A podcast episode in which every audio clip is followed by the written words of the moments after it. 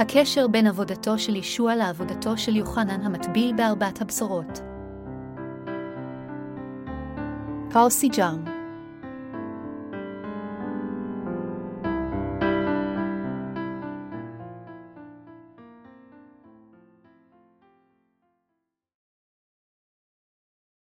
אתם חייבים לדעת ולהאמין בעבודתו של יוחנן המטביל. מרקוס אחת נקודה שתיים אחת שתיים, תחילת בשורת ישוע המשיח בן האלוהים, ככתוב בנביאים, הנה שלח מלאכי לפניך ופנה דרכך. יוחנן המטביל הכין את הדרך לישוע. מרקוס אחת נקודה שתיים שתיים אומר, הנה שולח מלאכי לפניך ופנה דרכך, חברים מאמינים יקרים, אתם יכולים למצוא את צדקת האל רק אם תזנחו את דעותיכם הקודמות ותלכו אחר התנ"ך כפי שדבר האל מדריך אתכם. לכן כאשר אתם קוראים את דבר האל, אתם חייבים לקרוא אותו לאחר שזנחתם את מחשבותיכם העצמאיות ואת רצונותיכם הגשמיים. רק אז תוכלו להבין ולהאמין ברצון האל שהוא רוצה שתמלאו. אותו עיקרון חל גם על קטע כתב הקודש של היום. כאשר אתם משליכים מצידה את מחשבותיכם החומריות והולכים אחר דבר האל כפי שהוא מדריך אתכם, תוכלו להבין כהלכה את עבודתו של יוחנן המטביל ואת עבודתו של ישוע. השליח שאלוהים שלח לפני ישוע הוא לא אחר מאשר יוחנן המטביל. מדוע אלוהים אמר במתי אחת עשרה אחת עשרה שהוא שלח את יוחנן המטביל אליכם ואליי? מדוע היה על יוחנן המטביל להישלח שישה חודשים לפני שישוע המשיח נולד בעולם הזה? הסיבה לכך הייתה כדי שיוחנן ימלא את תפקידו ככהן הגדול של הברית הישנה בעולם זה. סיבה נוספת הייתה שהוא יעביר את חטאי פני האדם אל ישוע המשיח, זה האלוהים.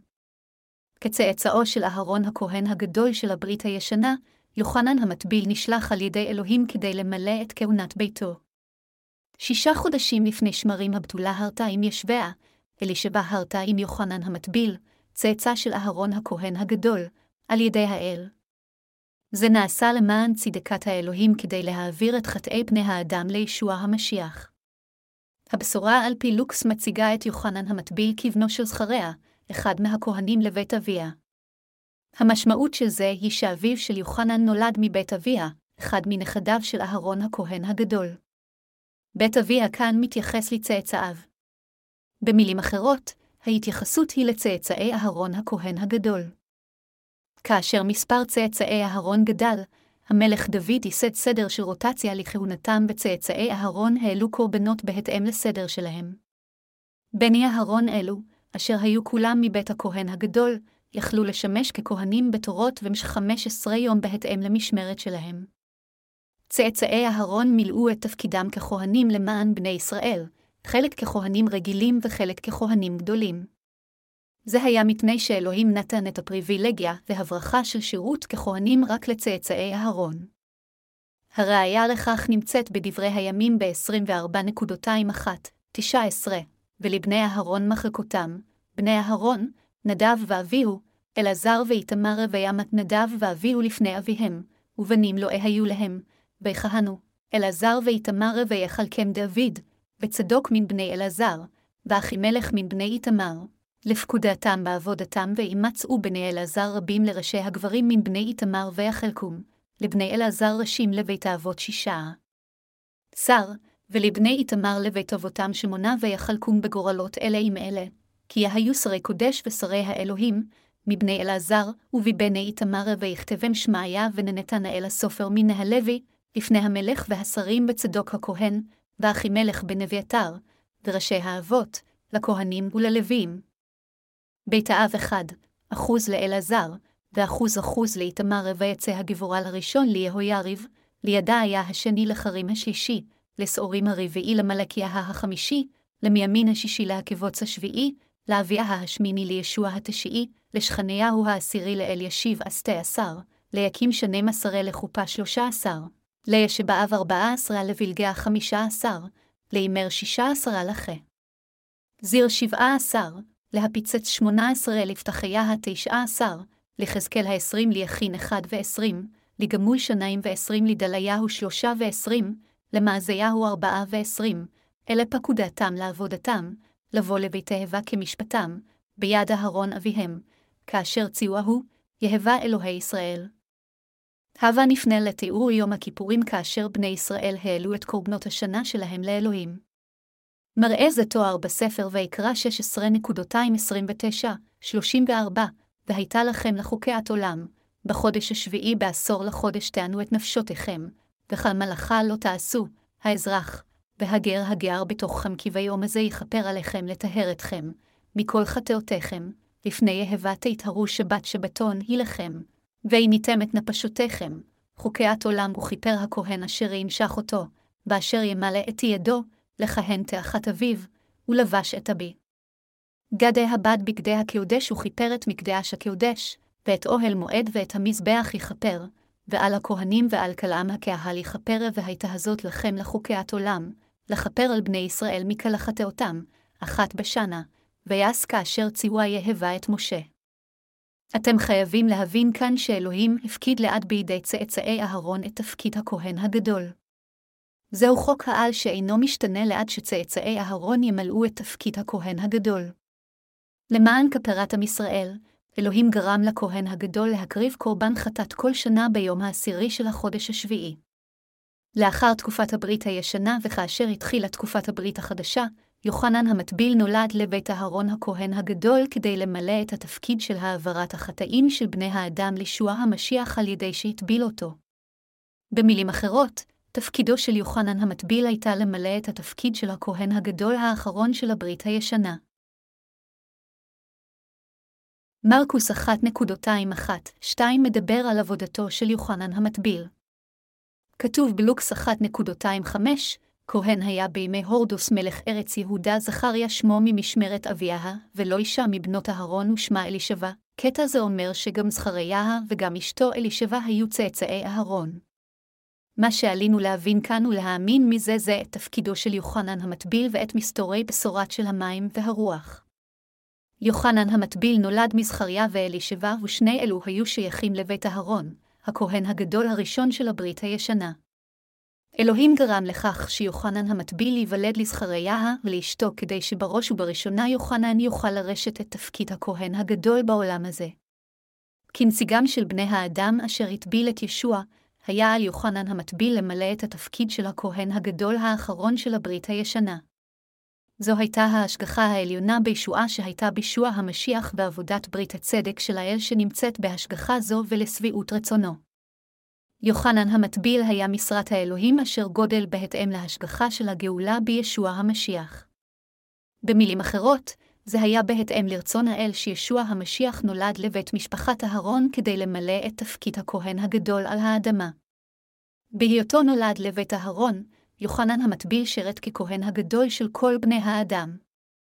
כאן עלינו לבחון את תפקידו ביתר פירוט ולהגיע להבנה מוחלטת. רק אז נוכל להבין באופן נכון את עבודתו של ישוע המשיח אשר בא כדי להושיע אותנו מכל החטאים של העולם הזה.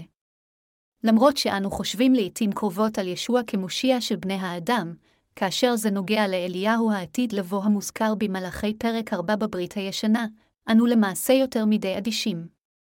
כדי להעריך מדוע זה כה הכרחי לכל נוצרי בסוף הימים האלו להבין את עבודתו של יוחנן המטביל, אנו צריכים לפנות פעם נוספת לדבר האל. עלינו לשקול שוב את היחס בין עבודתו של יוחנן המטביל לזו של יוחנן. אם אין קשר בין עבודתו של יוחנן המטביל ועבודתו של ישוע, אז אין לנו סיבה יותר להתעניין בעבודתו של יוחנן המטביל. בכל אופן, יש לנו סיבה להתעניין ביוחנן המטביל. זה מפני שעבודתו אכן קשורה בצורה אינטימית לעבודתו של ישוע. זה יותר נכון להיום כיוון שליבם של רוב הנוצרים עדיין לא נשטף מהחטא, ובגלל הצורך של הנוצרים ברחבי הגלובוס לחזור באמת אל ישוע המשיח אשר בא על ידי בשורת המים והרוח. כאשר זה נוגע לעבודתו של יוחנן המטביל וזו של ישוע, זה לחלוטין הכרחי בשבילנו לדעת ולהאמין בסיבה לכך שישוע הוטבל על ידי יוחנן. רק אז אנו נוכל להבין את הסיבה מדוע ישוע שפך את דמו על הצלב למעננו לאחר שהוטבל על ידי יוחנן. יוחנן המטביל היה שליח האל אשר נשלח לעולם זה על ידי האלוהים האב כמעט באותו זמן כאשר ישוע בנו נשלח.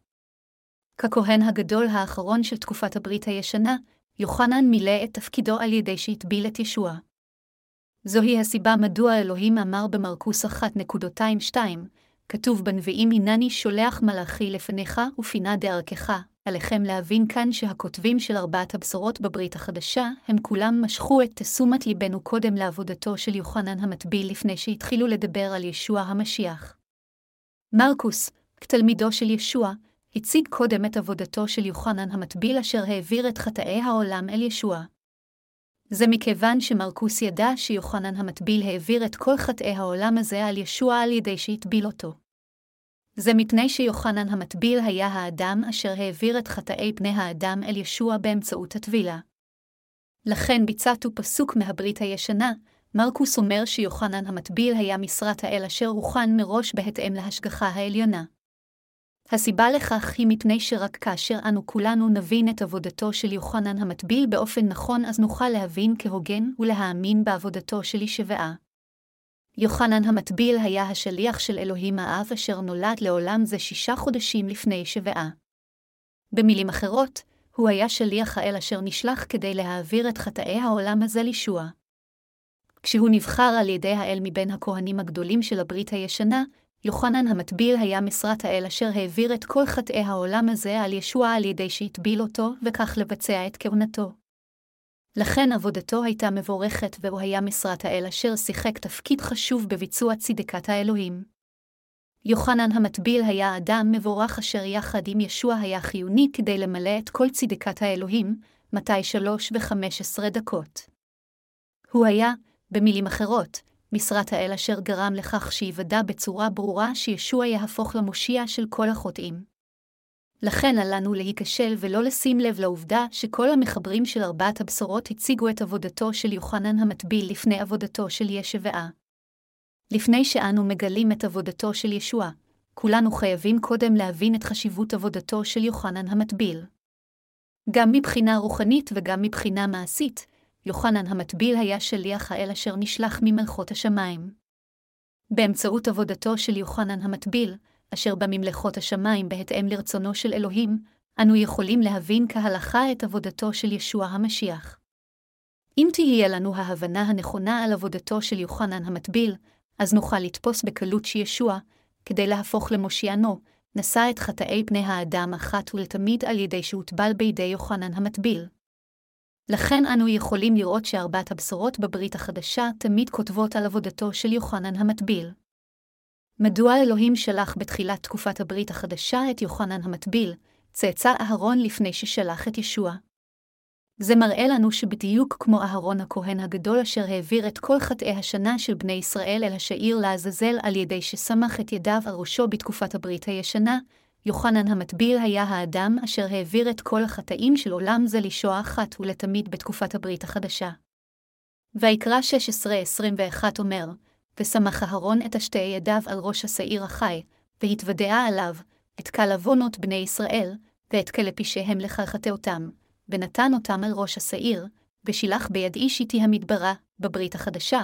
הקטע המקביל לזה הוא העבודה של יוחנן המטביל וטבילת ישוע המציינים את החשיבות של עבודה זו. הרשו לי להמחיש נקודה זו עם דוגמה מעולם החולים. הווה נגיד שאדם צעיר מגויס לשירות צבאי ועובר את כל האימונים. הוא לא הופך לחייל טוב מההתחלה אלא רק לאחר מכן. באותו אופן, ישוע לא לקח את חטאי פני האדם מהרגע בו נולד אלא הוא נשא אותם בגיל שלושים על ידי שהוטבל בידי יוחנן המטביל וזוהי הסיבה מדוע הוא יכול היה להפוך למושיע האמיתי. בגלל שישוע החטיף את חטאי העולם הוא יכול היה להצלב כדי לכפר עליהם. בעל החיים הקורבן של הברית הישנה הפך לקורבן הכפרה על ידי שקיבל את חטאי השנה של בני ישראל אחת ולתמיד באמצעות צמיחת הידיים של הכהן הגדול. באותו אופן, יוחנן המטביל מילא את המשימה החשובה של העברת החטאים של העולם הזה לקורבן העולה הנקרא ישוע המשיח, זה האלוהים, על ידי שהטביל אותו. בהתייחסות לאמת זו, אל העברים עשר נקודה אחת אומר, כי התבורה ביות בצל הטובות העתידות ולא מראה עצם הדברים אין בחלטיה לעולם להשלים את הקרבים בקרבנות ההם אשר יקריבו תמיד מדי שנה בשנה. התנ"ך אומר גם בישעיהו ארבעים נקודה שלוש, כל קורא, במדבר פנו דרך יהבה, ישרו בערבה, מסילה לאלוהינו, אלוהים האב אומר שהוא העביר את כל חטאי העולם לבנו ישוע אחת ולתמיד באמצעות יוחנן המטביל. כל החטאים וכל אחד מהחטאים של עולם זה הועברו על ראש ישוע באמצעות הטבילה אשר ניתנה על ידי יוחנן המטביל. לפני שהוא נצלב, ישוע החטיף את חטאי העולם הזה באמצעות הטבילה שהוא קיבל מיוחנן המטביל. לכן הברית החדשה מציגה את עבודתו של יוחנן המטביל לפני עבודתו של ישוע בתחילתם של כל ארבעת ספרי הבשורה. כפי שכתוב בברית הישנה, יוחנן המטביל היה שליח האל היום. בכל אופן, יש נטייה מובהקת למטיפי הבשורה להתעלם מיוחנן המטביל ועבודתו. זהו קשר רוחני גדול מאוד ובעיה חמורה ביותר. זה דומה להתעלמות מחוכמת האל ותוכניתו לתת לכל בני האנוש חיי נצח. בכל אופן, אתם חייבים לזהות שרק על ידי הבנה מלאה ואמונה בעבודתו של יוחנן המטביל אתם תוכלו להבין שישוע המשיח הוא אכן המושיע האמיתי של האנושות.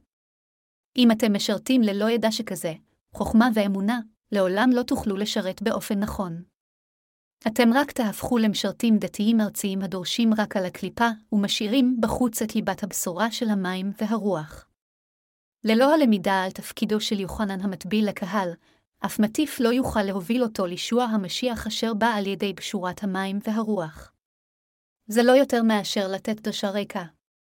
לאור זאת, רוב הנוצרים היום המתיימרים להאמין בישוע, למעשה מנהלים את חיי האמונה שלהם מבלי להבין את מסתורי בשורת המים והרוח.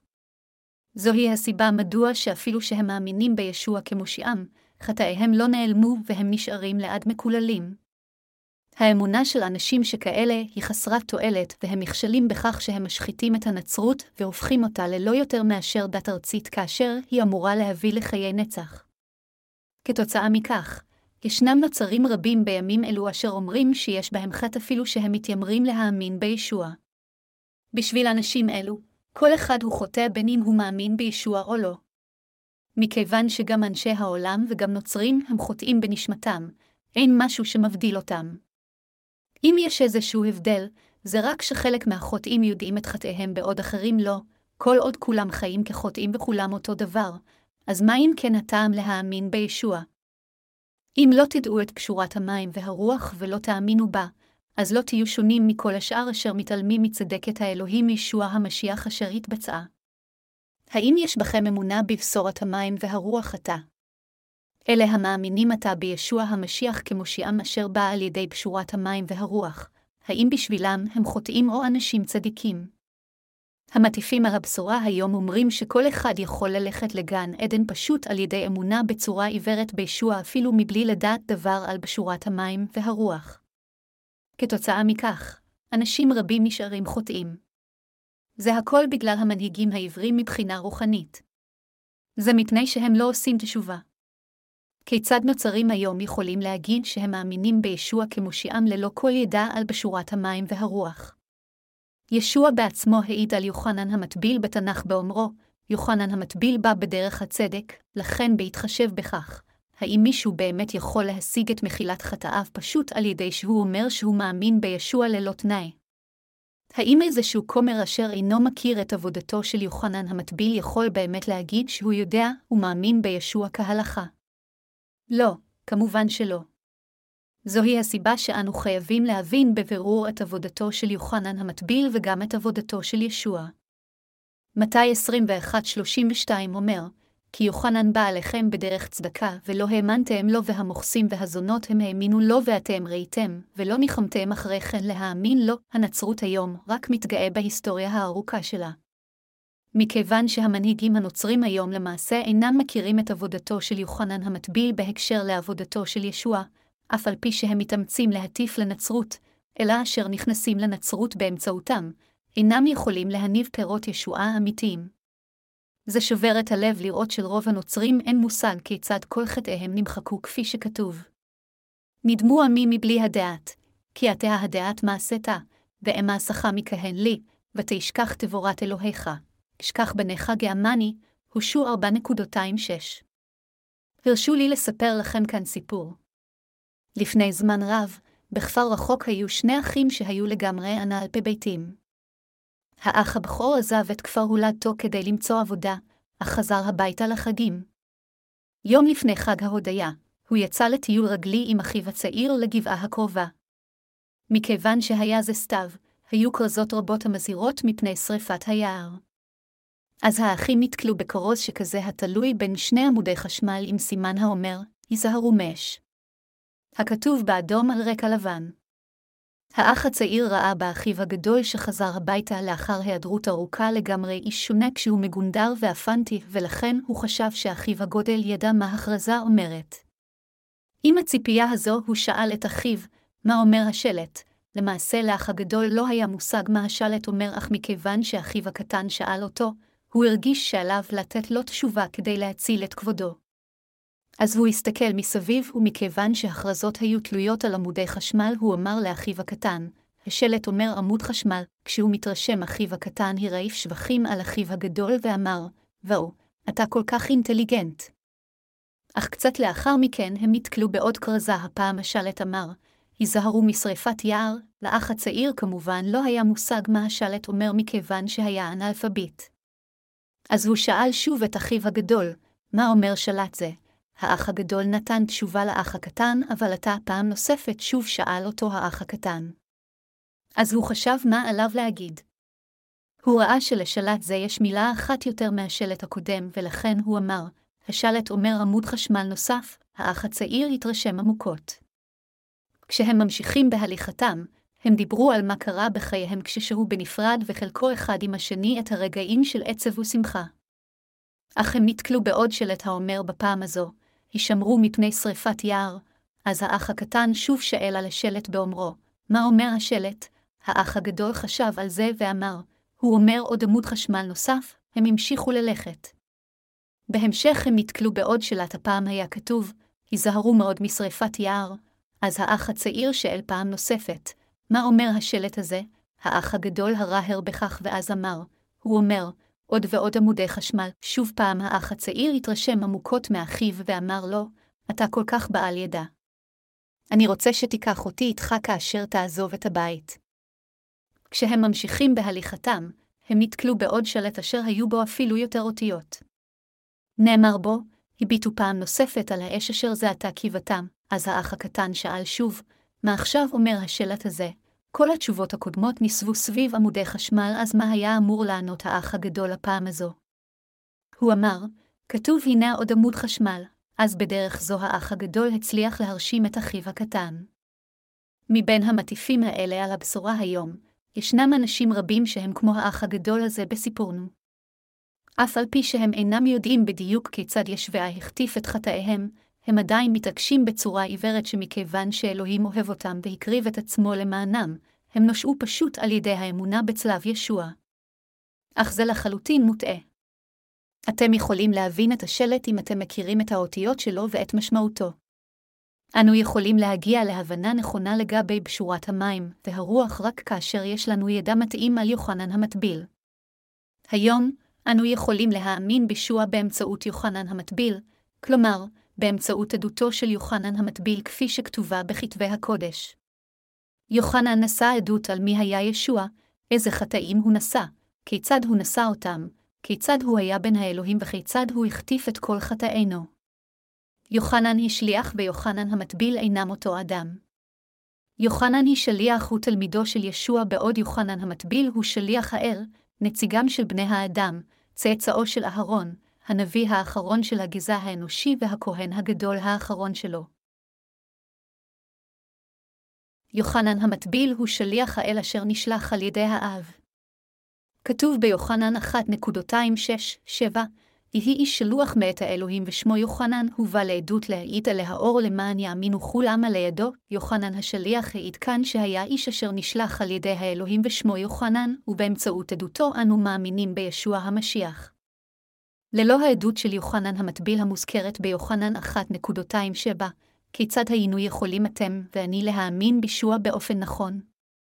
בהתחשב בעובדה שמעולם לא ראינו את ישוע ושאנו כולנו מתרבויות שונות, לאומים ורקע דתי, כיצד היינו יכולים להאמין בישוע כמושיענו אם לא היינו יודעים על העבודה אשר נעשתה על ידי יוחנן המטביל? אם לא היינו יודעים מתי בדיוק חטאינו הועברו על ישוע, אם יוחנן המטביל לא היה מעיד שהוא העביר את חטאי העולם יחד עם חטאינו שלנו אל ישוע, אז כיצד היינו יכולים להאמין בישוע כמושיענו? ללא יוחנן המטביל, חלוץ הבשורה, האם היינו יכולים להאמין בישוע כמושיענו? האם לא רק כאשר אנו בוחנים את יסודות תוכנית הישועה של העיל, אנו יכולים באמת לגלות האם ישוע המשיח הוא אכן מושיענו או לא? האם זה לא רק כאשר אנו יודעים בדיוק היכן, כיצד הוא באמצעות מי חטאיכם וחטאי הועברו על ישוע שאנו באמת יכולים להאמין בו? האם זה לא מספיק משכנע? חבריי מאמינים יקרים, נוצרים אשר כבר מאמינים בישוע חייבים להבין גם את עבודתו של יוחנן המטביל. כדי להיות מנהיג הכפר, על האדם להיות מסוגל לקרוא ולכתוב. לעשות אנאלפבית למנהיג הכפר רק יחיש צרות. לא רק אדם זה בלבד יהיה בצרה, אלא כל הכפר יסבול כתוצאה מכך. חבריי מאמינים יקרים, רק כאשר אתם מבינים את עבודתו של יוחנן המטביל אשר נשלח על ידי האלוהים, אתם יכולים באמת להיוושע מהחטא. אתם חייבים להבין שכאשר אתם מאמינים בישוע, כאשר אתם מקבלים ומאמינים שהוא הפך למושיעכם, אתם בעצמכם יכולים להיוושע וישועתכם אינה הולכת ונעלמת. כאשר יש לנו אמונה שכזו, אנו יכולים להעיד בשפתותינו שישוע אכן הושיע אותנו מכל החטאים מכיוון שהוא אהב את כולנו. האם אינכם מסכימים? כפי שידע הינו הכרחי כדי לעשות כל דבר, אתם חייבים להבין שיוחנן המטביל בא בדרך הצדק, ואתם חייבים להבין שישוע נשא את חטאינו אחת ולתמיד באמצעות הטבילה שהוא קיבל מיוחנן. האם זה לא רק אז שאנו מאמינים בישוע כמושיענו? יוחנן המטביל הוא משרת האל אשר העביר את חטאי העולם הזה לישוע, והוא הכהן הגדול האחרון של תקופת הברית הישנה. על כולנו להרהר בעבודתו של יוחנן המטביל בהקשר לעבודתו של ישוע המשיח, להבין את היחסים הקרובים ולהחליט להאמין בו.